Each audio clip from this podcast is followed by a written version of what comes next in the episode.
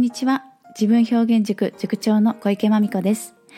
高学歴大企業高収入を経験してきました私なんですが自らの子育てやそしてうちの子の進路についてまあ悩み始めたよということをきっかけに10年のいろいろな独学の末に生み出したのがまみこ式自分表現メソッドです。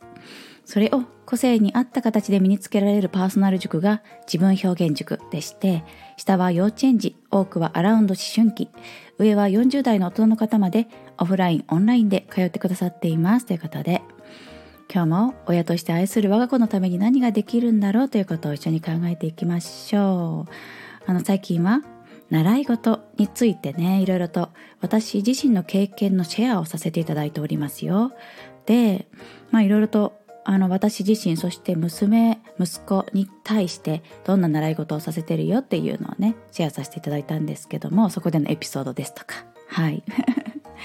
あなたはいかがですか？もうねあちょっとね今配信ボタンを一回止めたんですけどもね選挙カー。選挙カーが通ってうるさかったですね。あれ意味あるんでしょうか？なんかね意味あるんでしょうかね？うるさい。以外意味あるんでしょうか？なんか名前をそんなに呼んだところでどうなのっていうふうに 思いますね。時代錯誤っぽい感じがします。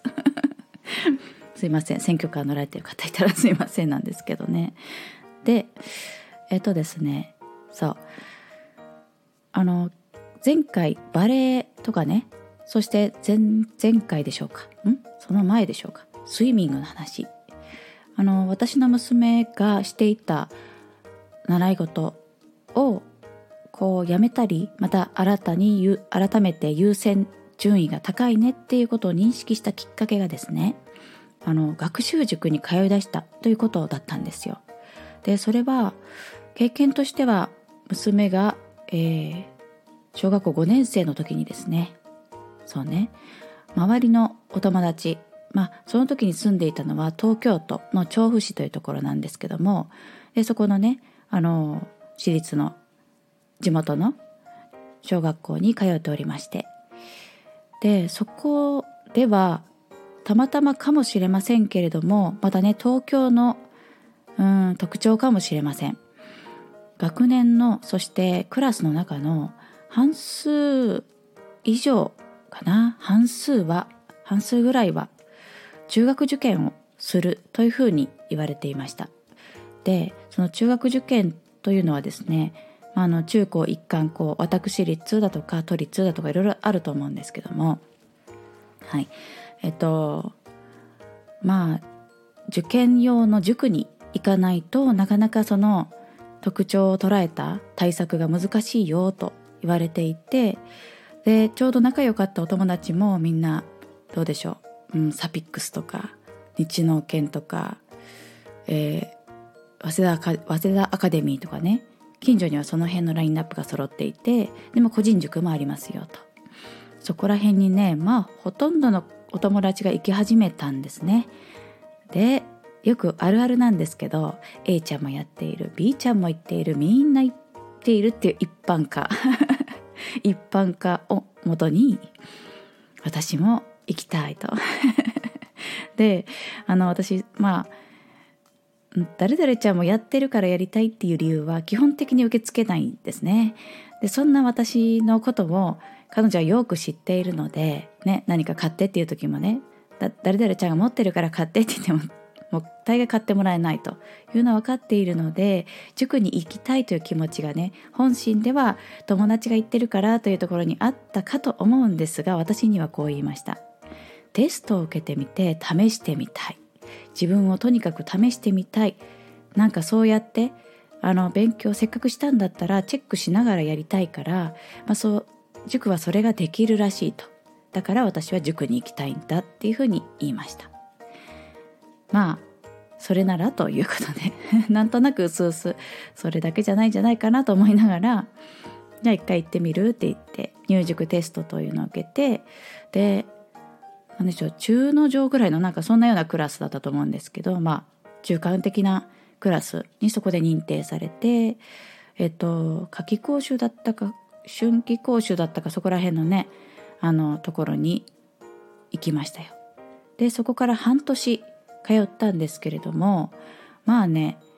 週に2回通って各週にえっ、とテストがある学力テストがあるよっていう日々でまあ娘としてはちょっとね疲れちゃったということでうん何か習い事をやめたいっていうふうに相談があったという経緯になりますね。でそこで、まあ、やっぱりこう保護者としてもその塾の時塾を選ぶ時にはあの説明会に出たりとかねあのしたんですけれどもまあここからはだいぶ私の持論に入ります。で私自身ね私自身中学受験してるんですよ。で中高一貫校のあの愛知県名古屋市にあります南山中学かっこ女子部といって女子校にね中学高校6年間通っていたんですね。で私自身の話を失礼しますとあの自宅学習、えーと、5年生の夏休みか夏休みの時に父に言われて またね出ました父に言われて目指すということを始めてで受験用のドリルをいっぱい買ってくださって父からね。ありがとうございます言って。でそのドリルをひたすら一人でやってで答え合わせをひたすらやってだからドリルが先生みたいなもんですね。まあそんなような日々を過ごしていてでテストにだけえーと、ちょっと電車に乗って行く感じで河合塾のテストを受けてでなんかな何ランク C ランクとか D ランクとか言われながら なんか悔しくて泣いたりして それであの最終的には A ランク B ランクぐらいで入試に挑んだんでしょうかね。で結果的には受かっていったんですけども、え、まあこういう自分の体験もある上でですよ。ある上であの自分の娘に対しては中学受験に関して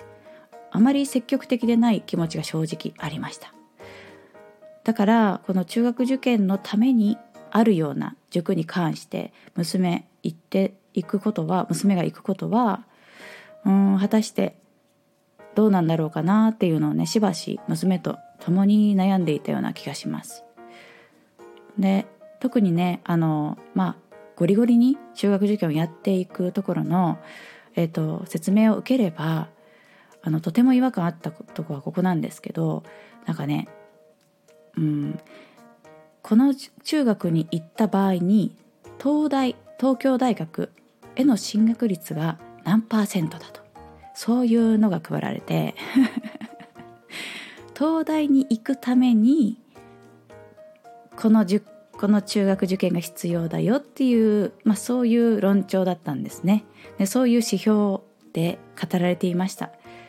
まあ、ということはそこを気にして入ってくる親御さんが多いってことなんじゃないかなとまあねああいう大手の塾なのでマーケティングとかしっかりやってるでしょうからそういうニーズがある。まあどちらかというとそのニーズを作り出して煽っているようなところもあるんじゃないかなと思います。あれはもう一大ビジネスだなと思っています。なのでこの、まあ、東京大学行って、まあ、その先に何というか勝ち組みたいな職業が待っていてそれこそが人生の幸せであってで、まあ、そこに向かっては中学受験必須ですと中学受験やるんだったらなかなかご自宅では難しいものですと。ね、ここの塾に来ればこんなこんなこんな風に最短距離であなあなたのお子様の学力が伸ばせることができるんじゃないでしょうかっていう感じのね説明でしたよね。うん、でまあねあのすごくその目的に対してはとても理にかなったいろんな仕組みが設けられていて、うん、あの子どもたちがとてもやる気になって勉強に挑むよっていう風に仕組みはねとても素晴らしいものだなと思いましたけれどもただまあそもそものところで中学受験するんだろうかなぜしたいんだろうかしたいんだったらねということを考えた時に我が娘の場合はそれが答えじゃないねっていうふうに、まあ、まあまあ早くから結構将来なりたい大人どんな大人になりたいっていうのを娘の場合は結構明確にこう明確じゃないな。うんと彼女なりの意見を持って暮らしている感じだったのでそこにはなんとなくフィットしないという結論が出て。ということでその娘のあの夢というかなりたい姿に向かっては中学受験を続けるより中学受験向けの塾の塾に通うことを続けるよりバレエダンスを続けた方がいい気がするって言ってね でバレエダンスのスクールの方を優先してまあ勉強は勉強しないわけじゃないのであの塾の方はやめるっていう決断に至りましたよね。これもねだいぶ長く話し合いましたし5年生6年生ってねあの今娘は6年生になったのですけれども改めて、えーと、いろんな環境変化や成長に伴ってもちろん意見も変わってくるしどうなりたいっていう希望も変わってくる。で、まあ、それこそすごく若い脳です脳とね体力もありますからあのすごくやりたいと思った時にはスイッチが入ればめちゃくちゃやると思いますのでいつでも巻き返しっていうのは可能かなととかそういう気持ちもあってですね5年生の時点でやめますという決断においてはなんかあそれがいいんじゃないって言ってそういうふうに考えてあのいい決断できてる気がするよなんて言って手続きをさせてもらったって感じですね。はいこう中学受験やね塾とかね学習についてのその親のサポートについて本当に千差万別ですしご家庭によってポリシーがあると思うんですけどもたまたまうちの事例で言うとそういう考え方をしました。でまあその自分表現塾の話ちょっとしますとあのうちの塾ではその中学受験をするとかしないとかあ意見を述べてあのおすすめするってことはまあ指定はおりませんね。全然そういう感じじゃないです。どっちでもいいと思っています。ただどちらにしてもどちらにしてもその自分のやる気みたいなところをね失わないという